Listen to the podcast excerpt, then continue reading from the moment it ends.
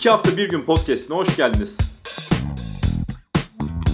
Konuklarımla iki hafta bir günde neler okuduklarını, neler izlediklerini, neler yaşadıklarını konuşacağız. Haydi kitap, dizi, film, olay, anı, deneyim ve daha fazlasını konuşmaya başlayalım.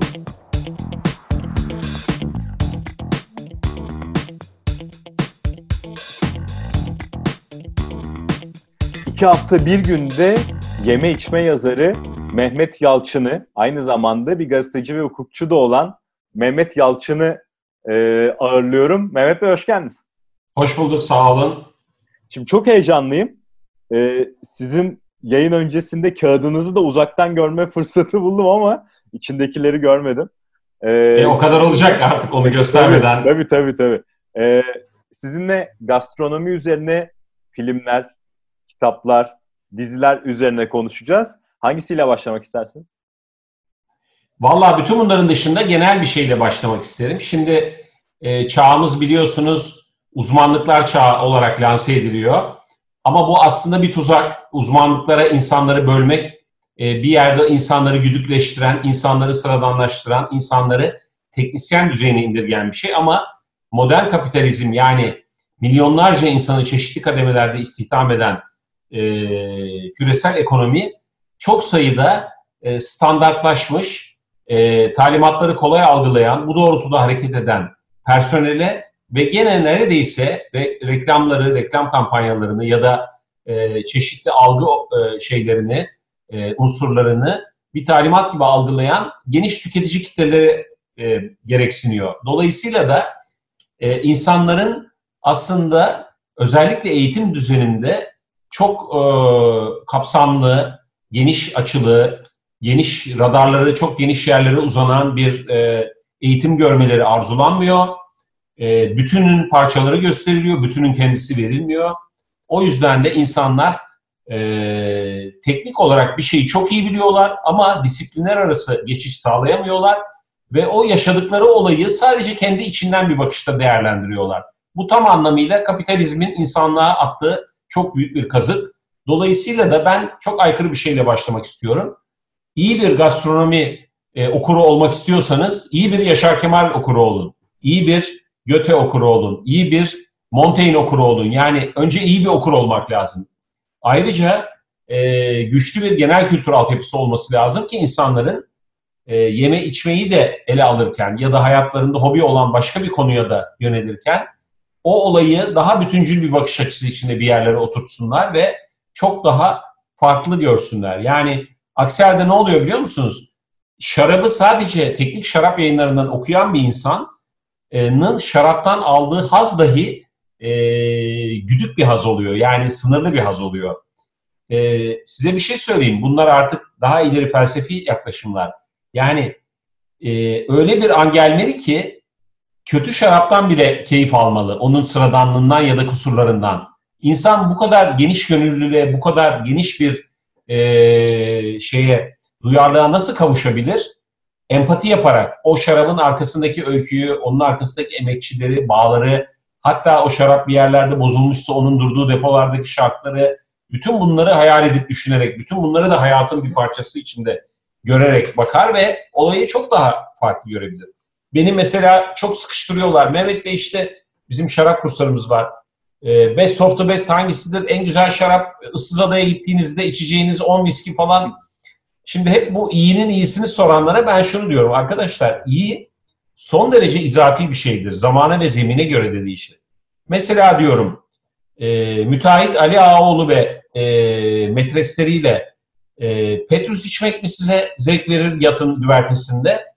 e, kahkahkiki şeyleri içinde veyahut da diyorum Nazım oyunundan yeni çıkmış terli terli kuliste dinlenmeye çalışan Genco Erkal ve e, ışıkçılarla, oyuncularla, tiyatronun ekibiyle gazete kağıdının üstüne serilmiş lahmacunların yanında cumartesi şarabı içerek mi daha fazla keyif alırsınız? Nerede istiyorsunuz kendinizi? Petrus'un yanında mı?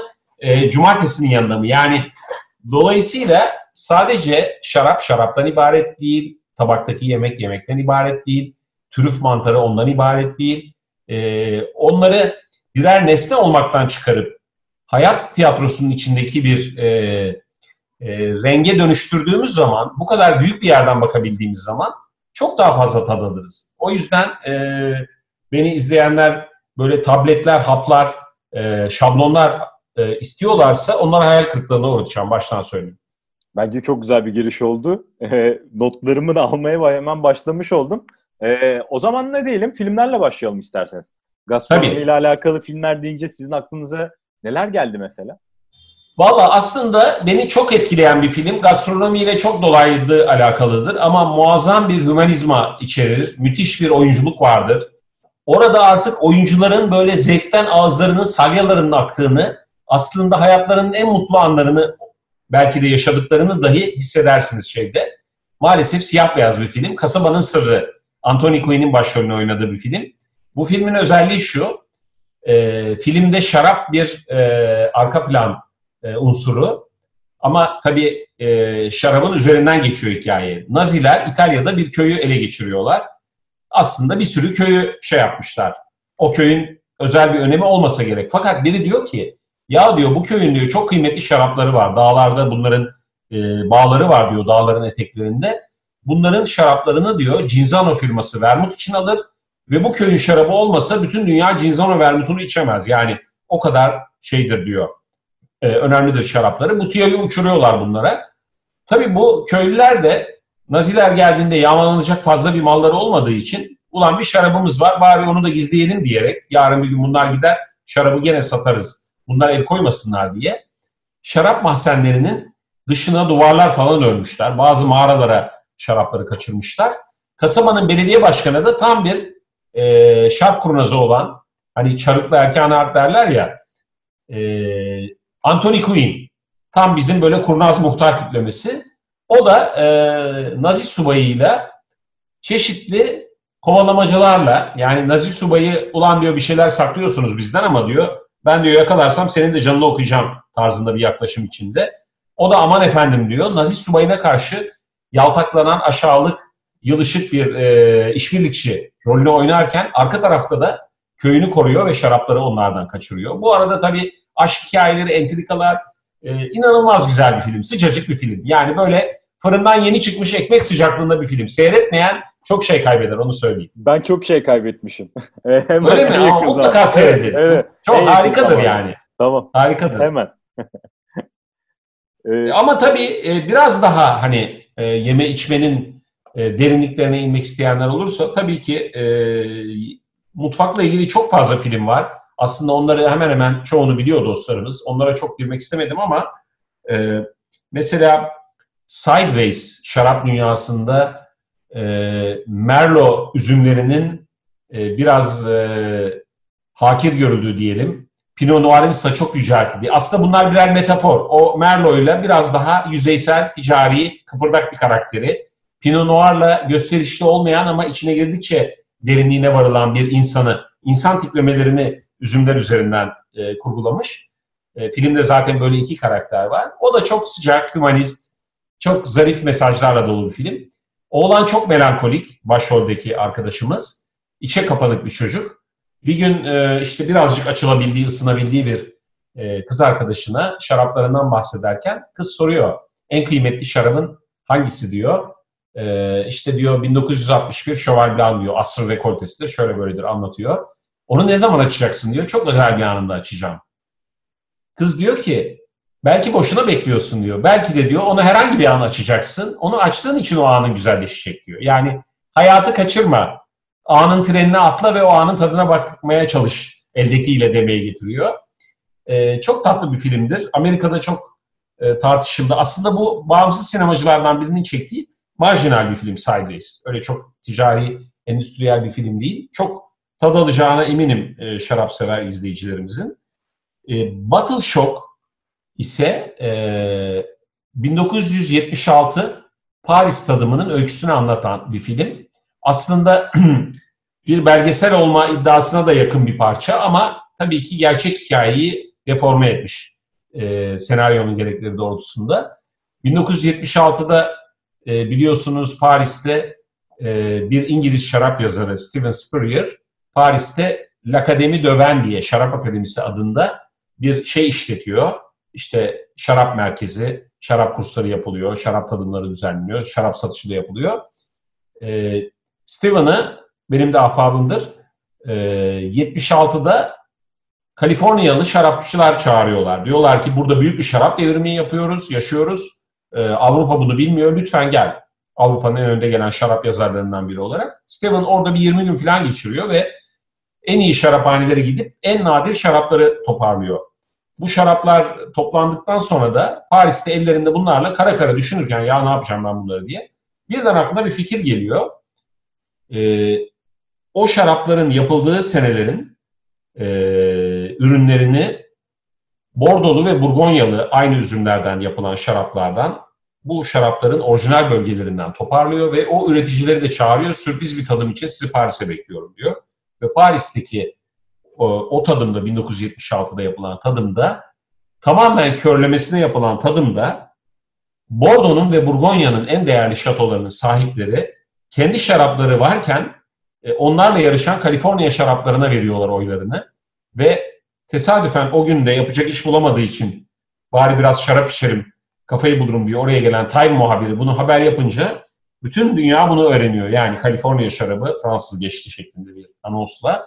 E, ondan sonra bütün dünyada yeni dünya dediğimiz bu Avustralya, Yeni Zelanda, Güney Afrika, Kaliforniya gibi şarapçılığın yeni olduğu ülkelerde Avrupa dışındaki şarap e, patlaması legalize oluyor. Artık insanlığın e, radarlarına girmiş oluyor. Onun öyküsünü anlatan bir film. Çok tatlı bir film. Başroldeki Alan Richmond da önemli bir karakter oyuncusudur. E, o da egzantrik bir karakterdir. Biraz erken öldü maalesef. O da çok sıkı bir rol çıkarıyor. Onu da dostlarımıza şiddetle tavsiye ederim. Tabii yumuşak ve humanist başka filmler var. İşte Back to Burgundy, A Good Year diye bir film daha var. Russell Crowe başrolünü oynuyor. Benim çok beğendiğim bir film o. A Good Hangisi? Year. A Good A Year. Good Year. Evet. Bir de e, yeni çekilen bir film var. Tarihteki en büyük şarap sahtekarlığının öyküsü. Sour Grapes diye yani ekşi üzümler. E, Rudy Kurnavan diye bir e, Asyalı e, dünyanın en değerli şaraplarının çok eski rekolteleri iddiasıyla müzayedelere bazı şaraplar sokuyor.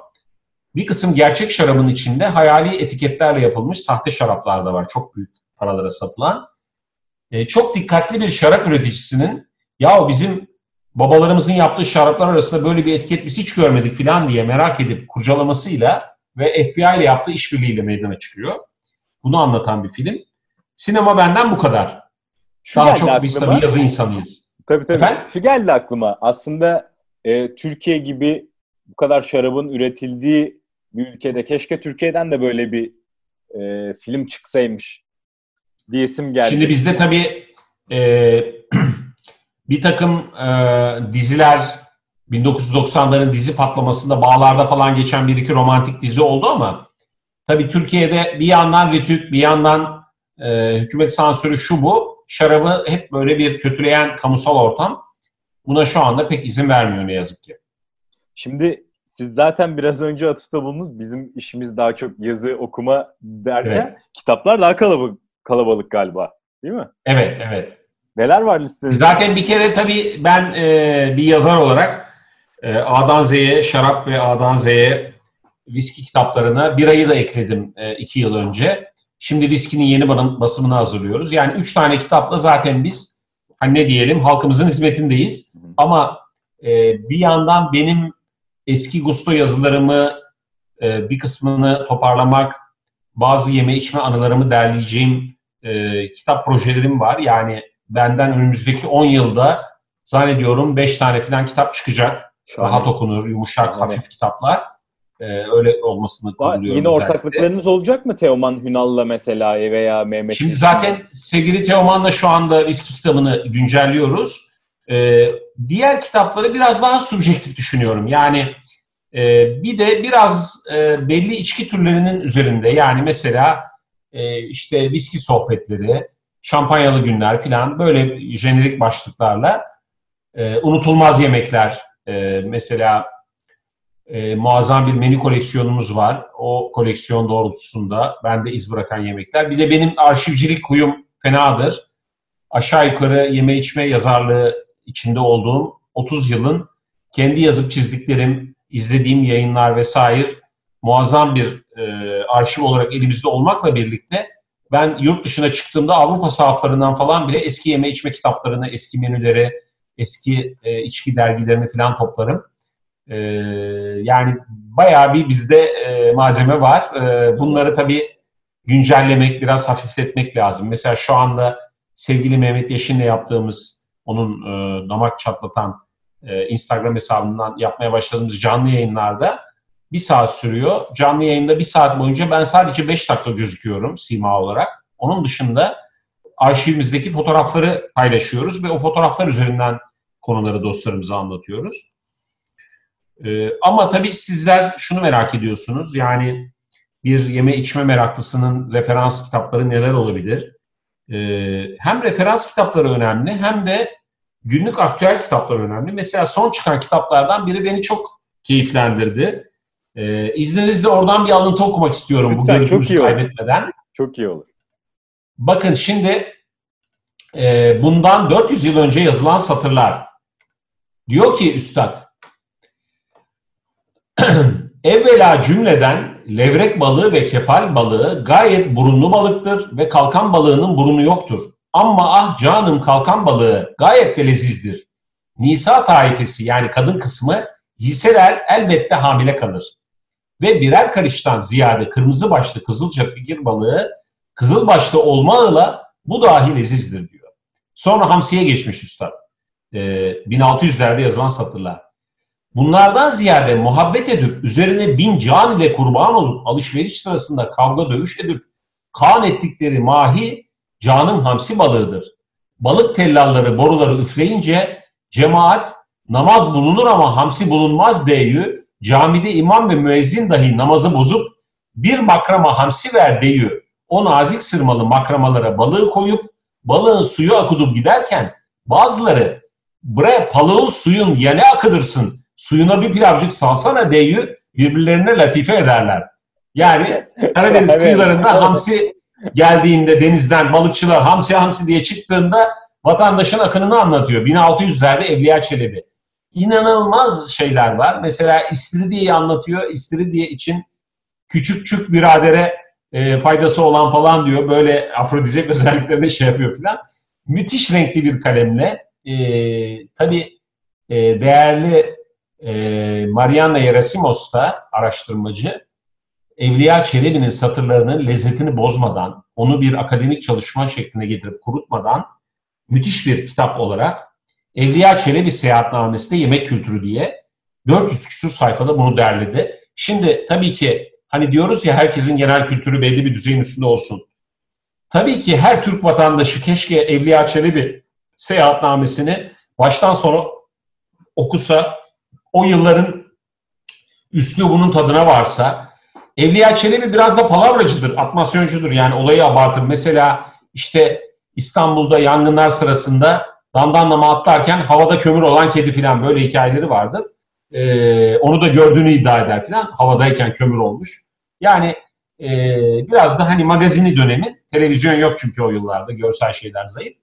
E, tabii ki Evliya Çelebi'yi hepimiz okumalıyız ama ben dahi bu kadar yılda okumayı başaramadım. Öyle bir zaman da yaratamadım. O yüzden Evliya Çelebi'den bunları süzen e, Yerasimos'un bu kitabı Yapı Kredi yayınlarından çıktı. Müthiş bir hazine. Bunu çok şiddetle bütün dostlarımıza mesela tavsiye ederim. Onun dışında tabii hani son zamanlarda ne okuyorsunuz derseniz biraz da şu anda e, yeni bazı kitaplar geldi. Bir tanesi Lezzetli Fransa Tarihi. E, Stefan Heno, Jenny Michel yazarlar. Say yayınları çıkarmış. Devrim, savaş ve aydınlanma üzerine gastronomi hikayeleri diyor.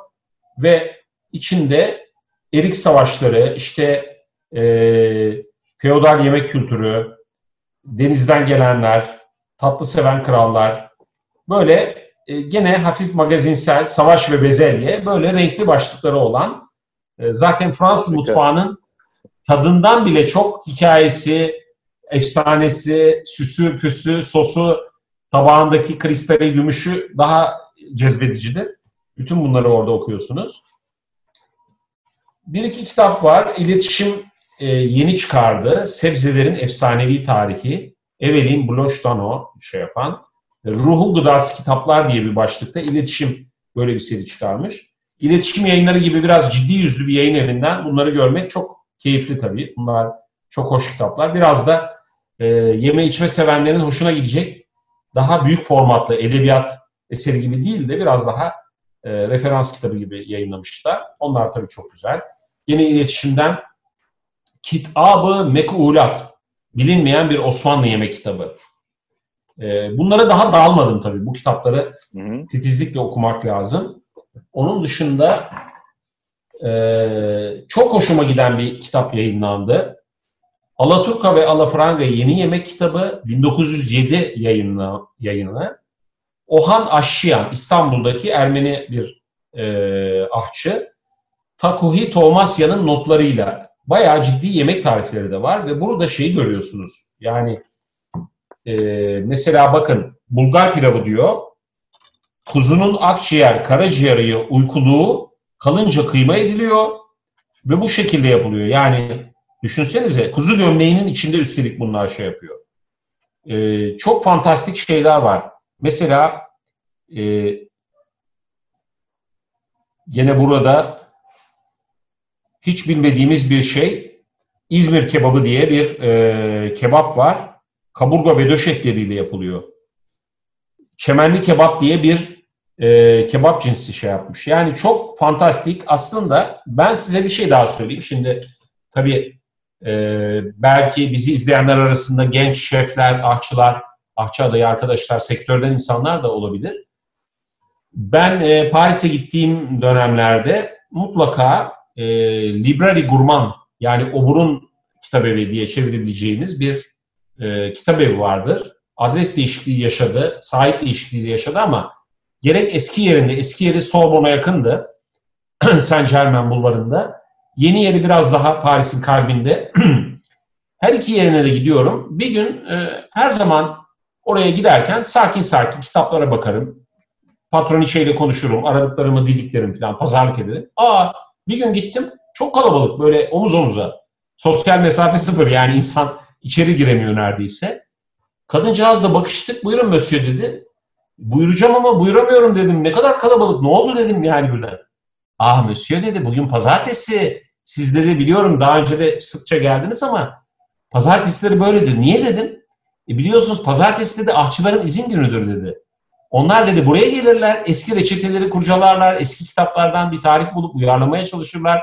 Yani bu kazıları yaparlar. Şimdi Allah aşkına yani bir tane ahçımız da şu e, Ohan Aşşiyan'ın yemeklerinden üç taneyi seçip bununla bir hafta bir menü yapsa e, gerçi şimdi ahçılar da bizi dinleyen diyecek ki ya Mehmet Bey ne diyorsun? Üç aydır evde oturuyorduk. Dükkanlar kapalı. E, kuru ekmek kemirecek hale geldik. Senin söylediğin Tabii. şimdi lüks kaçıyor. Tabii. Evet. Şu an şu an Doğrudur için ama evet. ben de zaten. Bugünler için değil, genel bir e, çerçeve anlamında söylüyorum. Yani aslında e, e, Reji Debray biliyorsunuz siyaset bilimi okudunuz. E, Fransa'nın önemli Evet. siyaset bilimcilerinden ve önemli sosyalist militanlarındandır. Che Guevara'nın da yakın arkadaşı. E, geçenlerde bir şey okudum. Diyor ki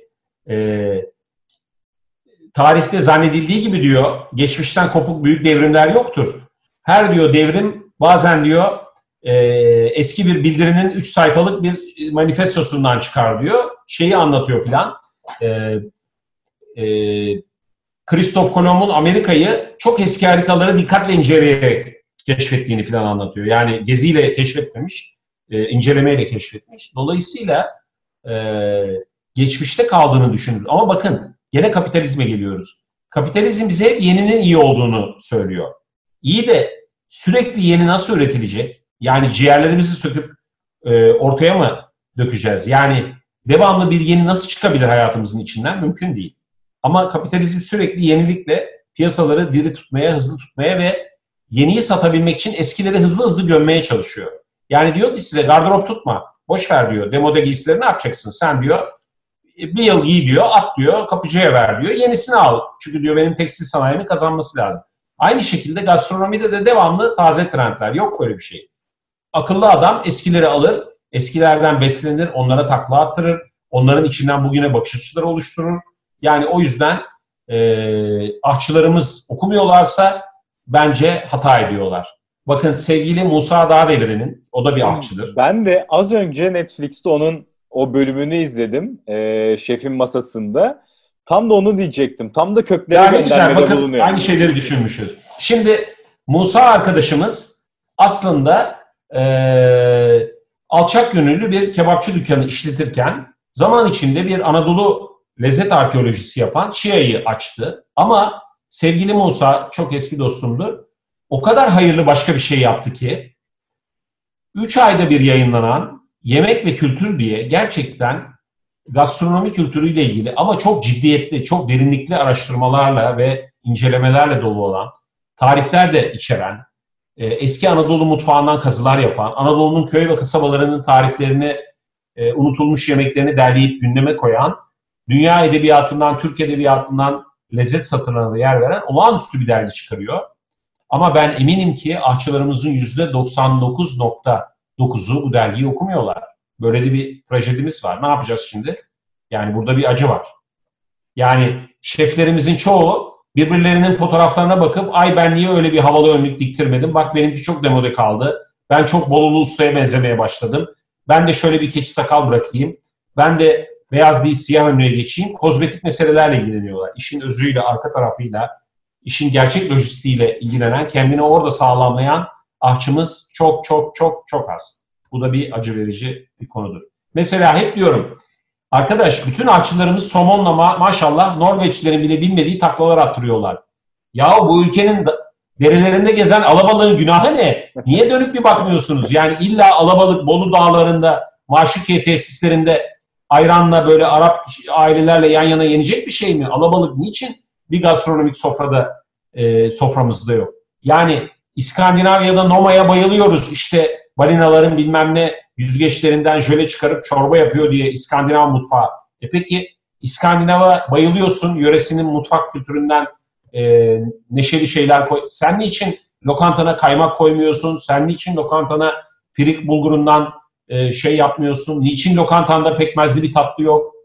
E, öyle değil mi? Niçin lokantanda e, Anadolu'nun ekşilerine e, balzamik sirke yerine geçiren tarif denemelerine girmiyorsun? Yani maalesef öykünmeciliğe dayalı bir e, mutfak e, şeyimiz var, e, dünyamız var. E, kültürel besin çok az. Bir de maalesef e, bu sosyal medya dediğimiz görsel ağırlıklı sistemler zaten okuma alışkanlığı az olan ahçılarımızın bu alışkanlığını iyice öldürdü. Oralara bakıp oradaki yüzeysel şeylerle e, şey yapıyor. Ben size hiç soru hakkı tanımadan daldan dala atlıyorum. ama valla şahane gidiyorsunuz. Ben size şunu soracağım aslında. Ee, Lütfen. şimdi son dönem bir daha da genişletelim. Sizin okuma pratiğinizi merak ediyorum. Tabii çok zor bunun cevabını vermek ama e, nasıldır? Ne kadarını gastronomi ağırlıklı kitaplar tutar? Ne kadarı gastronomi dışı okumalardır? Valla ben e, gastronomi okumalarım benim yüzde on beşi geçmez. E, genelde şöyle bir okuma kültürüm var. Paralel okuma diyorum buna. Aynı anda bir anı, bir biyografi, bir öykü kitabı, bir şiir kitabı, yakın tarihle ilgili bir belgesel, belki bir gastronomi kitabı 6-7 kitap çevirerek okuyorum. Yani bir kitabın doğ- doğurduğu bıkkınlık ya da doyum noktasını zorlamadan bir başka kitapla beynimi dinlendiriyorum. Bir başka kompartman açıyorum. Onlardan atlıyorum. Bir de bir alışkanlığım daha var. Ee, bunu ben e, rastlantısal olarak yaşadım. Ama sonra değerli edebiyatçılarımızdan Mehmet Eroğlu kendisi yazarlık atölyeleri de açıyor. Yazar adaylarıyla da buluşuyor. Bir röportajında e, şöyle bir şey diyor. İyi okur kitap okumaz diyor. İyi okur yazar okur. Yani iyi okur bir yazarın evrenine dalar ve o evreni sonuna kadar de, e, deşelemeye çalışır diyor. Meğerse ben de öyle yapıyormuşum. Çünkü ben de e, bana çok heyecan uyandıran bir yazar yakaladığım zaman mesela bunu Cemil Meriç'te yaşadım. Mesela bunu Refik Halit'te yaşadım. Mesela bunu Salah Birsel'de yaşadım. Onu yakaladığım zaman, bir eseriyle yakaladığım zaman Bukowski'de yaşadım. Hemen onun diğer eserlerine zıplamak istiyorum. Diğeri, diğeri, diğeri. Mesela benim evdeki kitaplığımda kitaplığın bir rafı Cemil Meriç rafı. Onun yazdıkları ve onunla ilgili yazılan e, yüzeysel olmayan kitaplar. aşağı yukarı bir 30'a yakın Cemil Meriç kitabı var. O kendi içinde bir külliyat, mutluluk verici bir şey. Aynı şekilde bir Refik Halit külliyatı var. Bunu öneririm yani. Çünkü bir yazarın bir eseriyle değil, onun evreniyle onu kavradığınız zaman çok daha zenginleşiyorsunuz. Ama burada şunda, şu tuzaktan kurtulmak lazım. Yine bir antikapitalist e, argüman sunayım. E, güncel okuma yapmamak lazım. Yani güncel okuma, şimdi dediniz ya gastronomi yüzde kaçı? Yeni çıkan kitaplar okuduklarımın yüzde kaçı? Onlar da yüzde 15-20'yi geçmez. Ben daha çok güncel değil, güncel kitaplar okuyorum. Yani zaman dışı kitaplar. Daha ağırlıklı olarak sahaflardan beslenirim. Sahaflardan alırım. E, ayağıma takılan kitaplardan çok kitap oburu şeklinde bir e, şeyim var. Yani yer yaygılarından geçenlerde Kadıköy'de ölen bir adamın kitaplarını, eski pabuçlarını, saçma sapan eşyalarını, gözlük kılıflarını hepsini bir seyyar satıcı arabasında götürüyordu seyyar satıcı. Bir e, tesadüfen bir ahbabım da oradaymış. Bir daldık oraya. 3-5 kitap ben aldım. 3-5 kitap o aldı. Yani çok değerli kitaplar da değildi ama olmadık yerlerden olmadık besinler alıyorsunuz. Çok farklı şekillerde besleniyorsunuz. Ben de size katılıyorum. Yani bir kitapçıya girdiğiniz zaman işte bestsellerlar, en son çıkanlar bunlara fazla takılmamakta bence de fayda var. Ee, şuraya geçelim isterseniz. Ee, yemeğe dair ya da gastronomi diyelim daha iyi anlatıyor gastronomi. Gastronomi ile alakalı mesela bir dizi geliyor mu aklınıza ve ayrıca da şimdi özellikle Netflix gibi platformların da hayatımızda etkisini arttırmasıyla daha fazla belgesel izlenir oldu. Yemek üzerine de evet. çok belgesel var. Ve çok güzel belgeseller var. Bunlardan dikkatinizi çekenler var mı? E, Valla doğrusu doğrudan gastronomiyle ilgili belgeseller olmadı ama şunu söyleyeyim.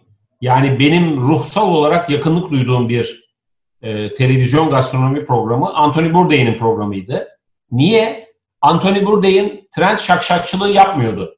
Yani insanların görmek istediklerini de aslında görmek istemediklerini burnuna sokuyordu. Yani dünyanın arka sokaklarını, karanlık tarafını üstelik onlara batılı bir egzotik bakış açısıyla bakmadan son derece çıplak bir yürekle onlara bakarak, onlara empati yaparak, kalbi onlarla atarak izliyordu. O yüzden ben e, ölümünün ardından e, T24'te e, bir yazı yazdım. Birçok dostumuz o yazıyı çok sevdiler. Bu yönlerini anlattım. Hatta daha sonra o yazıyı okuyan Sevim Gözay'ın e, teklifi üzerine Medyascope'da da onunla uzun bir söyleşi yaptık. Şimdi ben o söyleşiyi de kendi e, IGTV kanalıma koydum Instagram hesabımda. E, tabii bu arada parantez arasında şunu da belirtelim. Benim de bayağı bir külliyatım oluştu kitaba almadığım yazılarımdan da. Bazı okurlar e, Gusto'nun eski sayılarını 12 yıl boyunca yayınladığımız Türkiye'nin iç, iç kültür dergisini dijital ortama taşımayı öneriyorlar ama orada da şöyle bir handikap var.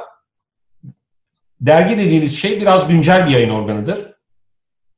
Güncelliği hızlı yetecek haberlerle de doludur. Dolayısıyla ben e, eski sayıları dijitale aktarmak gibi bir hamaliye yerine Gusto'nun e, baş yazısı olarak editör sayfasında yazdığım ama genellikle editör yazıları şeydir. İşte bu ay dergimizde şunlar var, bunları okuyun, aman kaçırmayın falan arkadaşımız kahramanlık etti, Alp Dağları'nın eteklerinde bu fotoğrafı çekti diye onları anlatır. Benim yazılar öyle değildi. Derginin bir köşe yazarı e, yazısıydı, tıpkı diğer yazarlarımız gibi.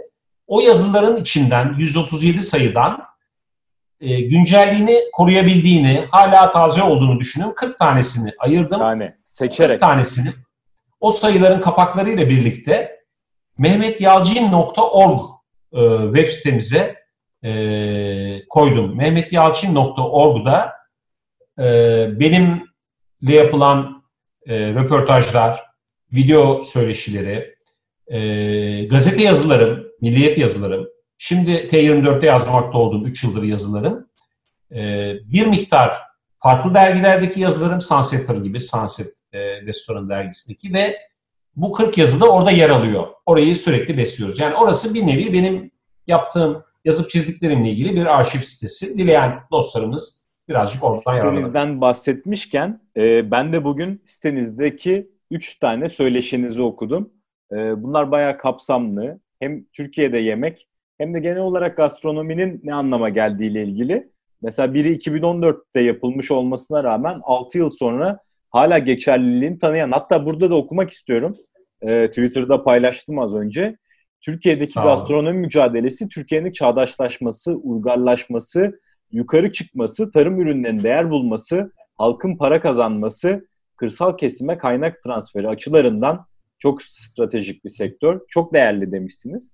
E bunlar hiçbir zaman güncelliğini yitirmeyen e, ve maalesef de aslında değeri anlaşılamayan diyeceğim. Çünkü e, her şeyi değiştirebilecek nitelikte bir sektör olduğuna ben de katılıyorum bunu. O zaman ben e, biraz e, hoşgörünüze sığınarak e, bunu biraz şaraba da uzatıp çok kısa Lütfen. bir pasajda gene benim Gusto dergimizde Lütfen. yazdığım e, şöyle oldu. Yıllar önce yani galiba 2010'du. E, ben gene Paris'teydim. Daha doğrusu Bordo'da e, Bordo Grand Cru şaraplarının yeni rekoltelerinin tadımı için Bordo'daydım. Ama Bordo'ya giderken ve gelirken Paris üzerinden hep gidip geliyorum. Birer gün Paris yapıyorum. Fakat o sırada bir takım şeyler biraz e, üst üste örtüşmeler oldu. Fransa'da bir olay daha vardı.